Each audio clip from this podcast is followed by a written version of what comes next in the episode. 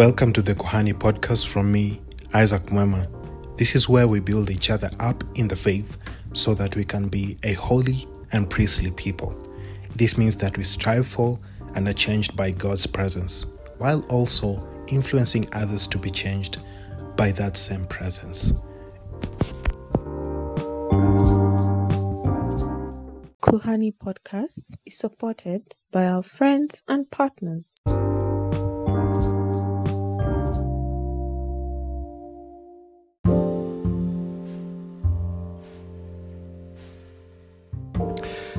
These are exciting times in church history. I'd like to suggest to you that God is doing great things, things that will mark the body of Christ for years to come, right here and right now. If you would open your eyes to see it, if you'd open your ears to hear it, the Spirit is speaking to the church right now. It's a make or break period for the church of Christ. And I pray that none of those who are hearing this will be left behind. Today we'll talk about restoration, bridal restoration. And our text will be from Ephesians 4 and verse 8 to 16. And here we see Jesus giving us a pattern for revival how he revived his bride himself. And therefore, he's giving us a pattern for revival. Number one is reduction. Ephesians 4 9 to 10 says that in saying he ascended, what does it mean? But that he also descended into the lower regions, the earth. He who descended is the one who also ascended far above all the heavens, that he might fill all things. The first step in bridal restoration, in bridal revival, is a reduction. God destroys the normal order. The normalcy of the things that we were used to gets destroyed, and that we are left into the uncertainty of change. Christ descended into the lower parts of the earth. He left his glory in heaven. He left his fellowship with the Father. That was his normalcy. And that he came to the earth. And even then, he was still having fellowship with the Father. But then he had to go into the lower parts of the earth. And so there is a temporary going down, a persecution that precedes revival. We see it with Israel and we see it with the church in Acts. In Israel, we see it from Genesis 15 when God was making his promise to Abraham. He says, verse 12 to 13 of Genesis 15, as the sun was going down, a deep sleep fell on Abraham. And behold, dreadful and great darkness fell upon him. Then the Lord said to Abraham, at this time, he was called Abram. He was not yet called Abraham. Know for certain that your offspring will be sojourners in a land that is not theirs, and will be servants there, and they will be afflicted for 400 years. Hmm. So, the beginning of God giving Abraham his promises starts with a dreadful and a great darkness that falls upon him. This is not demonic. This is your God. That when he gets ready to begin something anew, he was getting Abraham ready for what was coming. He fell on him a dreadful and great darkness upon him.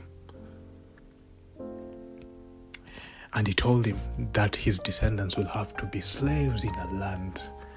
How many of you, when it comes to the promises of God, you want to hear that it will start with slavery, it will start with bondage, it will start with persecution, it will start with a going down. There's a necessary going down with revival that destroys our norms and our normalcy. God has to break us to start us again. Acts chapter 8 1 to 3, And Saul approved of his execution. And there arose on that day a great persecution against the church in Jerusalem. And they were all scattered throughout the regions of Judea and Samaria except the apostles. Devout men buried Stephen and made great lamentation over him. Darkness, darkness all over. But Saul was ravaging the church and entering house after house, he dragged off men and women and committed them to prison. When God sets you up for the promise, you are not going to look like it, brethren. The promise is wrapped up in persecution, in what looks like failure, in discouragement, in lamentation, in grief, in loss, and many other things. But that if you're able to look beyond it, there are the promises. And therefore, that is how revival will happen in the church. It will not start with filled stadiums. It will not start with filled churches. I'm sorry, but that God will destroy our norms. I beg to just to suggest that the way God has been breaking our normalcy from the virus coming, that it is setting us up for something that He wants to do in the church. But only those that will get it, only those who are not eager to go back to what was normal, in quotes, it will only happen to those who are willing to embrace the new normal, the change that is coming. Will you perceive it, the new thing that is doing? That God first breaks before making whole. He destroys the familiar. He introduces us to change, to unfamiliar places. Past methods will not work anymore. Chaos precedes a great move of God, God disrupting the normal. The apostles and the disciples were so comfortable in Jerusalem, being that it held some sacred value in them traditionally being Jews, Jerusalem had great meaning, but that God had to take them out of that place. Saul persecuted them, and that they had to be scattered all over the regions in Judea and in Samaria. There had to be chaos, there had to be an, an inevitable change that God was bringing them in. There is a greater reduction before revival, before Jesus came to revive his bride by bringing the era of grace. The era of the prophetic, the era of the Old Testament had to reduce, and the greatest prophet, who is John the Baptist, whom the spirit of Elijah resided in him, he saw Jesus in the waters and he said, I must reduce, I must decrease that he may increase for us to step into the next thing that God is taking us into, there is a necessary reduction. The ability to adapt to change comes with the maturity of knowing who God is as Elohim. Elohim means He is the never changing God, yet He appears in different forms Elohim is a general term for the spiritual realm, as we see in books like Psalms 97. But that even though there is a wide realm of the spiritual realm, it is wide and diverse and very general but that God chooses how to appear in different forms and means and ways. He appears as a man, as an angel.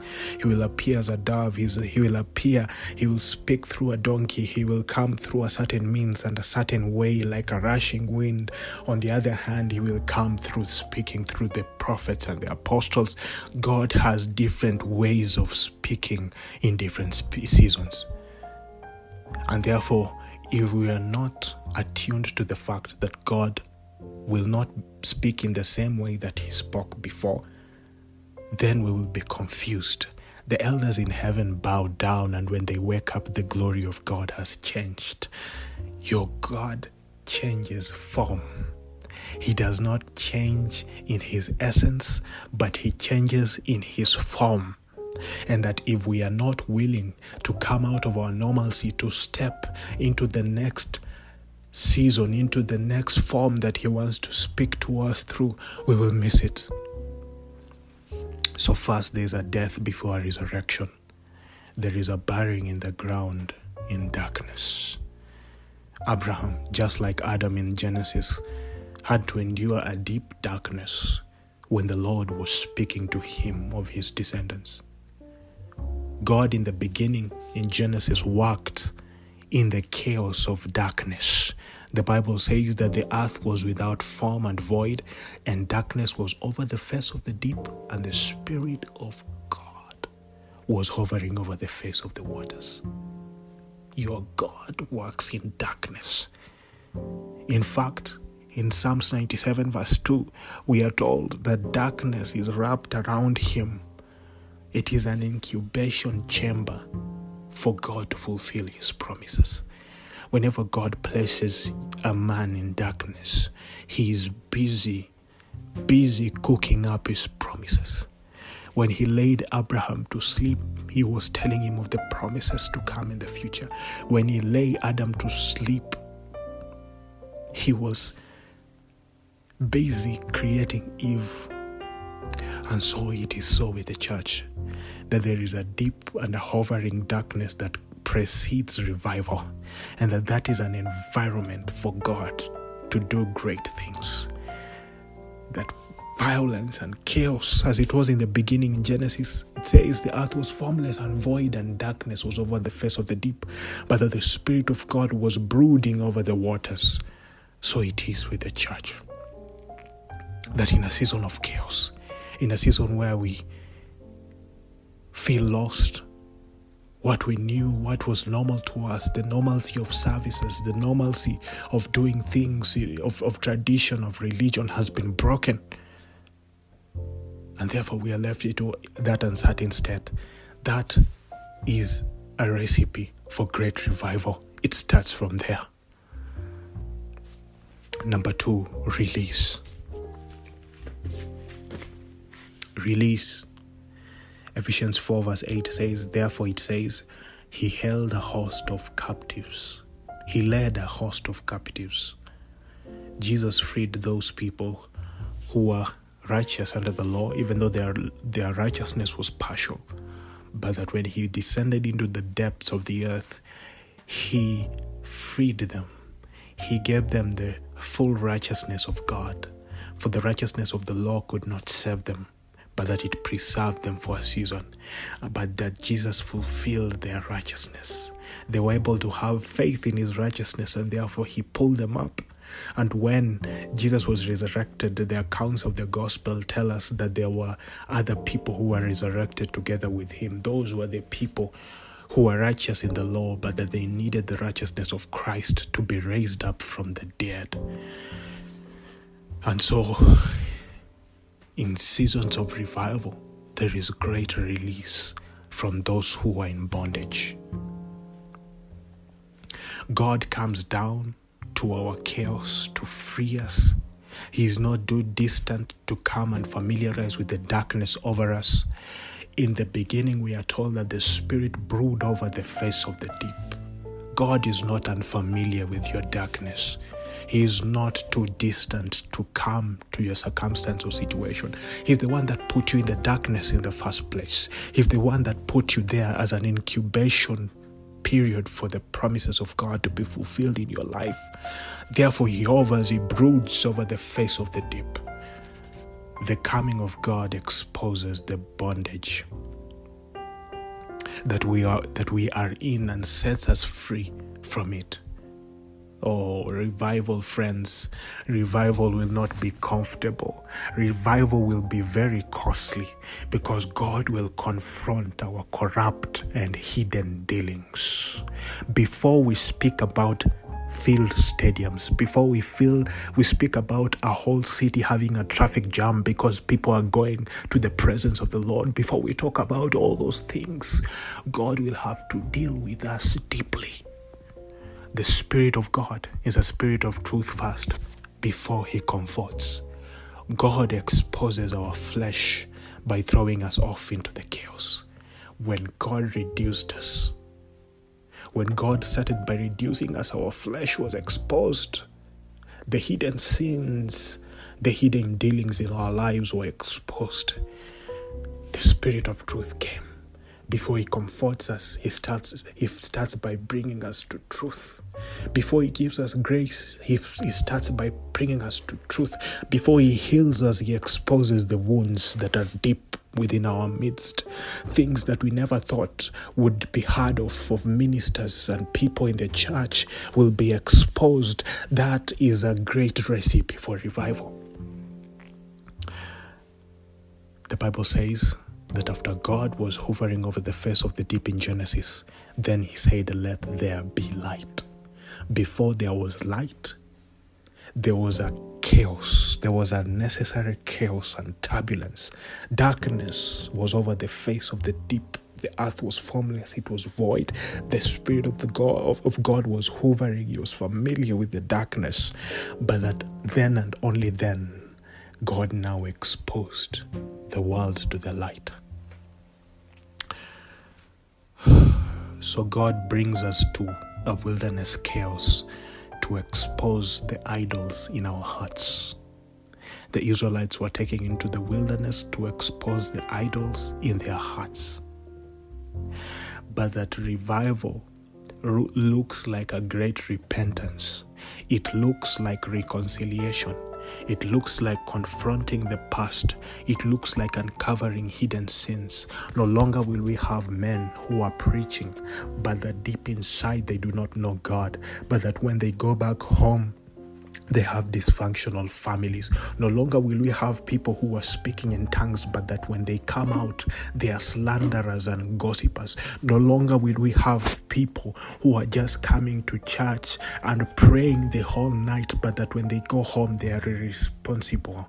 No longer will we have people who are just dragging themselves to church, but that they know they have failed marriages. They know they don't have a relationship with their children. They know that in their lives, they are not right with God, God will expose the hiddenness in our lives. Revival will be costly. Oh, revival will be costly. True revival is costly. No wonder conferences and big meetings of revival only sustain us for a little while. The revival culture has made us to believe that God is meant to come in a certain week where we have fasted and we have prayed, and then God revives us, He returns the passion to Him again, and that those things are really, really good. But that after that, what happens? We go back to empty houses, we go back to lives that are not surrendered to Jesus. Oh, I don't think that is true revival revival culture has to be revisited. Revival culture has to change. If God is to begin a true revival, it won't begin with conferences and meetings. It will begin with Him changing the church right from the home, right from the marketplace, right from the dark places of our lives. So, being freed by God being freed by God is a necessary requirement for revival. God will first battle. God will first battle with us within before he goes out and battles with other enemies. God will first battle with us. We remember Israel, Jacob, when he was running from his brother. He was a liar and a conman but that he had to wrestle with God. Be careful when we sing Lion of Judah, Man of War, Mighty Warrior, Great in Battle. Let us know that the war will first be with us before God fights our enemies. When we introduce God when we sing the God of revival to come into our city, oh, we are introducing the war to ourselves. We are introducing the war in our closets. God had to battle with Jacob and he broke his hip. Are you willing to be broken at your hip, at your groins, at those deep places that God will change you from deep inside you? That for God to begin a necessary revival, He was with us and He changes us. Jacob had to be changed. God had to change him. By the time he was leaving the presence of God after fighting with God, Jacob was limping. He was not left the same way. There was something inside him that was changed. Before we even talk about the blessing of God, before we even talk about the revival and the coming of the presence of God, there is a deep breaking of our bonds from within. God breaks us. There is a breaking that goes on in us. So Jacob had to be broken before he was blessed. God had to, quote unquote, sanctify the patriarchal blessing from Isaac. It came down from Abraham now to Isaac, but that Jacob obtained him through uh, obtained the blessing through trickery. He tricked his brother uh, by purporting to be uh, his first, uh, uh, by purporting to be the firstborn before Isaac, because Isaac was uh, was partially blind. He could not see that that was not Esau, and so God had to intervene and sanctify the blessing. Oh, Jacob, you thought, you thought that the blessing would just be convenient. You thought that you could manipulate God. You thought that you could just do things and get away. The blessing of the Lord comes with responsibility, it comes with a change in character. Therefore, he had to be broken from within. And that God changed his name from Jacob to Israel.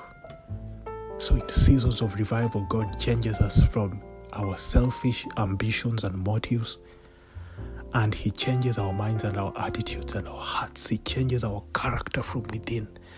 And He makes us to go to that cross and that we no longer look for just our self interest, but for the interest of others. Jacob was just after his own interest. He just wanted the blessedness of inheritance.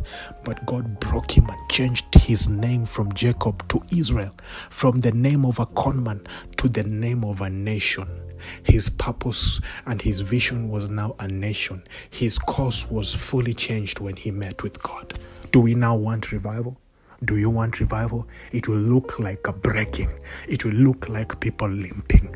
People who looked and seemed as if they have and are full of God, but that God has exposed them and has broken them from deep within.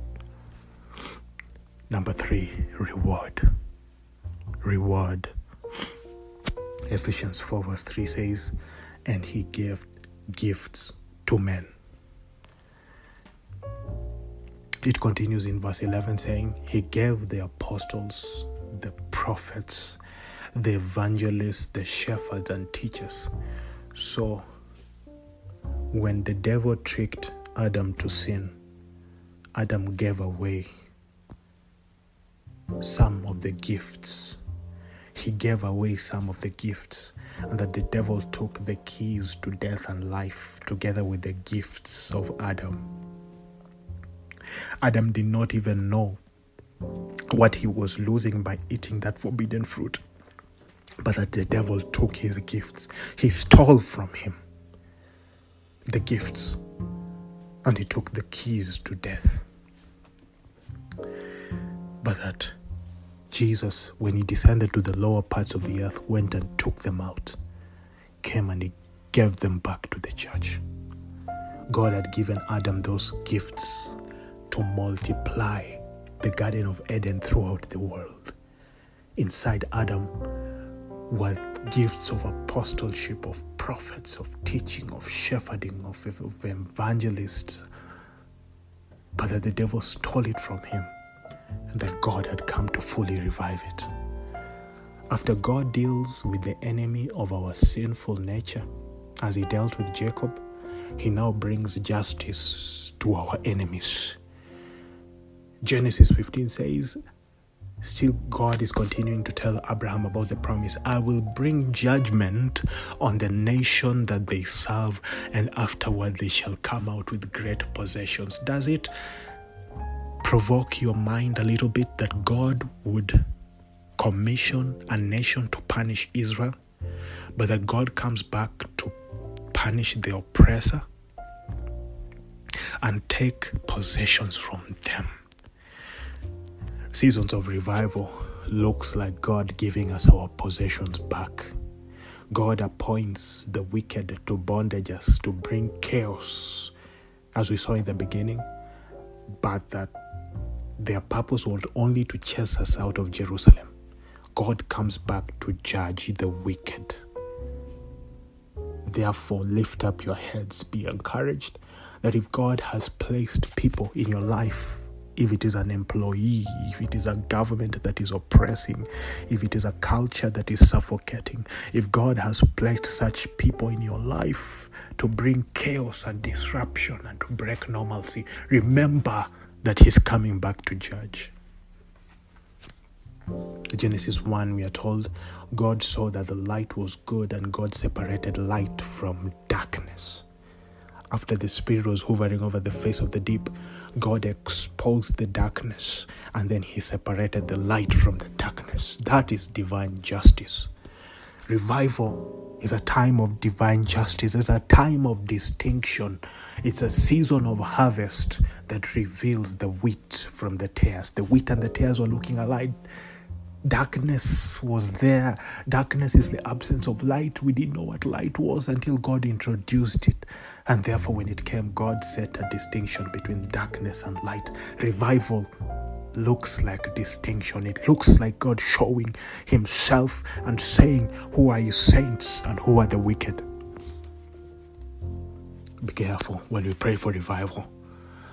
The enemy, as we saw in the parable of the weeds, planted a seed in Adam that he didn't fully understand the consequences thereof. The enemy plants a seed in our seed stages. Remember that in the parable of the weeds, the enemy planted the weeds when the when the wheat was still in their seed stages. So the enemy times us in our seed stages when we are still innocent, when we are still not familiar, when we don't know what is going on. When Adam did not even understand what was happening, the enemy planted a seed because he knows that there is something of God in you, in the church. Therefore, he plants it at the beginning stages, he plants it at the very foundations. Anger, sexual abuse, toxic masculinity, loneliness, rejection, deceitfulness, lust, theft, things were planted in us before we even knew, before we even realized that we were in a battle the enemy was already attacking us. Before we even knew what a war was, the enemy was attacking us from our childhood, from our beginning stages. Many people have been attacked by the wicked one. We are attacked by the strong man and stolen from what we didn't even know was our inheritance. And therefore, revival looks like God rewarding us back what the enemy has stolen. Oh, God is restoring back masculine authority families. God is restoring back women who are freed from feminism and all those things, and is restoring female wisdom and nurturing back. God is restoring genuine worship back. God is restoring your innocence that was stolen away. God is restoring your dignity that the devil took through immorality. God is restoring your prayer life that you think you had lost and were far from God. God is restoring your ministry that was attacked, and the enemy brought scandals at the beginning of your ministry. God is restoring it back. God is restoring your testimony that was blundered during your early stages. Revival looks like God is giving us what the enemy stole. The Israelites left with their possessions and were going to their inheritance as their enemies drowned. Be careful when we pray for revival. The same enemies that enslaved us will have to be drowned. Apostles, prophets, evangelism, evangelists, shepherds, and teachers will be passing through the waters to the other side. Seasons of revival are, are filled with the callings of God. If you view the revival history of the church during great revivals, men received great callings. It's because God is rewarding back what the enemy had stolen. when revival takes place, some men in power will lose their position, some will even die. Be careful when you pray for revival. God is a man of war. He fought with us first, as he fought with Jacob. He changed us, he broke us, he transformed us. But now he comes to fight with his enemies.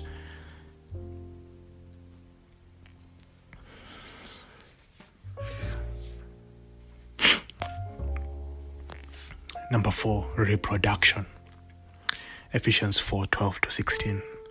To equip the saints for the work of ministry, for building up the body of Christ, until we all attain the unity of the faith and of the knowledge of the Son of God, to mature manhood to the measure of the stature of the fullness of Christ, so that we may no longer be children tossed to and fro by the waves and carried about by every wind of doctrine, by human cunning, by craftiness in deceitful schemes. Rather, speaking the truth in love, we are to grow up in every way into Him who is head, into Christ, from whom the whole body joined together and held together by every joint is working properly makes the whole body grow so that it builds itself up in love. Oh, I didn't know that through the chaos and the darkness, through the exposure that the light brought, through the embarrassment and through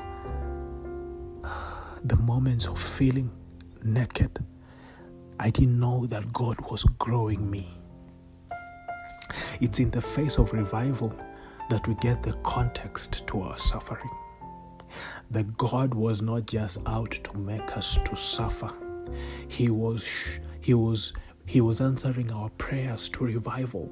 But it's only that it started by chaos. It didn't start by field stadiums. God was out to make us to grow.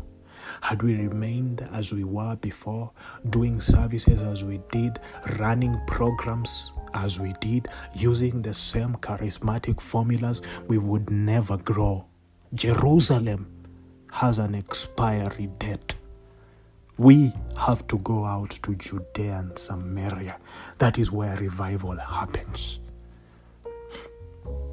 Acts chapter 8, we are told those who were scattered went about preaching the word Philip went down to the city of Samaria and proclaimed to them the Christ, and the crowds with one accord paid attention to what was being said by Philip when they heard him and saw the signs that he did.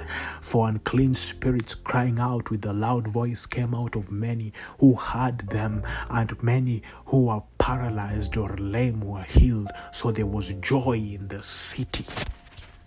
Philip inherited a city, but it was only after God dealt with them in that Jerusalem. He had to scatter them. He brought a darkness. He brought a dreadful and a deep darkness over the church that was in Jerusalem, and they had to be scattered. They had to be some chaos. God shone a light and exposed them when they were running away to show them that the comfort of your Jerusalem was hindering your revival. And then God, God imparted on them gifts. He rewarded them gifts yet again, and He sent them out to Judea and Samaria. Revival looks like cities changed by a changed church. If we want revival, God will start by engineering, re engineering the church again. The changed church is the one that will change cities. Abraham's descendants had to go to Egypt to grow. The Bible says that through the bondage of Pharaoh, the Israelites grew in numbers. Bondage, chaos, darkness brings increase. Bondage and wilderness are greenhouses for kingdom purposes. Grown people will reproduce other grown people. We have seen it from that text from Ephesians chapter 4 that now that we are grown and we are equipped, now that we are rewarded and restored, we can go ahead and equip other people so that they can equip other people. It's a continuous line of reproduction. That means that we are no longer childish. We know the schemes of the devil very well by this time. We have fought him before, been there, done that. We are no longer scared when he attacks. And therefore, we are qualified to equip others. Grown saints, grown soldiers in the army of God reproduce other grown people. The craving for posterity is birthed after God kills our childish and selfish agendas in the wilderness. The wilderness was used to expose our idols. The chaos made us to die to our selfish dreams and ambitions, and that God puts a hunger for posterity in us, a hunger for producing disciples, a hunger for mentoring others to grow in the ways and the, and, and the word of the Lord. Now we have a kingdom mindset to equip as many as possible. Now we can talk about cities and stadiums. Now that God has changed us, we can go out as men who are sent, as John was saying in First John, that which we have seen, we have heard, we have tested. We had to see it and to test it and to prove of it in the wilderness, and then we can be sent. We had to be equipped first before we go and we keep. After we come out of wilderness, the only thing we care about is inheritance we no longer care about monuments. Many revival movements are built around monuments. And a monument means it's like a museum. It's a great move of God that came but that it was not reproduced in people. People came only to witness, they were only spectators, but they did not partake of it. There was no seed that was planted that would grow in people. And so, what only people can pick from revival movements is the way the pastor was waving the court, was the way people were praying charismatically, was the way a pastor was preaching with a certain tone, and therefore, that is what they try to repeat in the church, and it does not work. I'm sorry, God will have to break that order. God will have to break that methodology.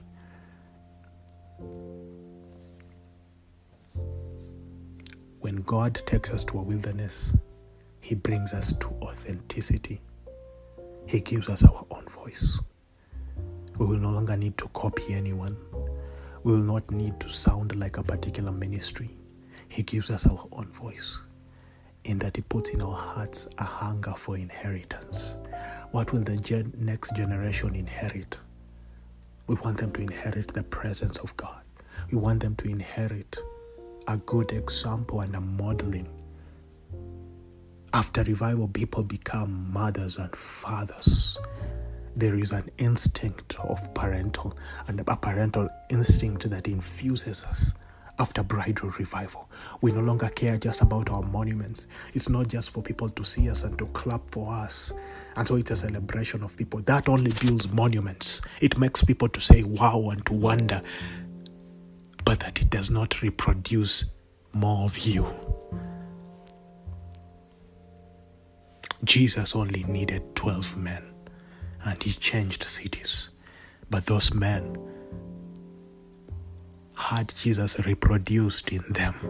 They saw him, he modeled, he modeled uh, kingdom living to them, and therefore they went and they modeled it to the next. We do not need mega churches for bridal revival. If you can get the hungry enough and that you are able to model to them kingdom purpose and kingdom living, they will be able to reproduce that even to many more. If one can go to thousands, two can go to ten thousands, and others can go to others. That is the picture of revival. It won't just happen in one city and one stadium and one sitting. God might do great things there, but that it is a continuous line of reproduction. Revival looks like that. Those who are grown and they are equipped by God in the wilderness go ahead, equipping others, and others equip others, and others equip others. It's a continuous line of reproduction. Lastly, restoration. Ephesians 4, verse 8 says, Therefore it says, When he ascended on high. This is the pinnacle of bridal revival. Jesus went back where he was in glory. We remember we started by a reduction, therefore, he goes back to glory. his church was not the same. The biggest revival will be us meeting us meeting Jesus in the air. What does that mean? That the genuine hunger for Christ's second coming comes in revival. Men in revival lose worldly appetites and attachments and they begin to get homesick they begin to want heaven more than ever before. They begin to cry out, as we are told in, genera- in, in the book of Revelation, Come. The Spirit and the bride says, Come. That cry of, Come, Lord Jesus, is produced in revival because men have lost love for the world and its passions. A sojourning attitude infuses us and we love each day. We live each day in light of, of, of eternity. A church that goes back to elevate worldly things like prosperity and money and blessings is still dead and needs an awakening. Let's pray. Dear God, in the minds and the hearts of these listeners, awaken them Many have been feeling like a Lazarus in the tomb. It's now time to awaken them. Awaken your church. In the name of Jesus. Awaken us from our childishness, from our pettiness, from our sensitive communities and, and, and the way we want to have good services and, and, and nice and, and touchy programs that are so communal and nice and we can smile us to a new phase. Bring us to a place, oh God, that we will hunger for your presence like never before. Disrupt our normal services. Thank you that you started it through COVID. Thank you that you're doing it again. Disrupt our normal services disrupt our programs, disrupt the way we know church, that you may build us up again as your body in the name of Jesus.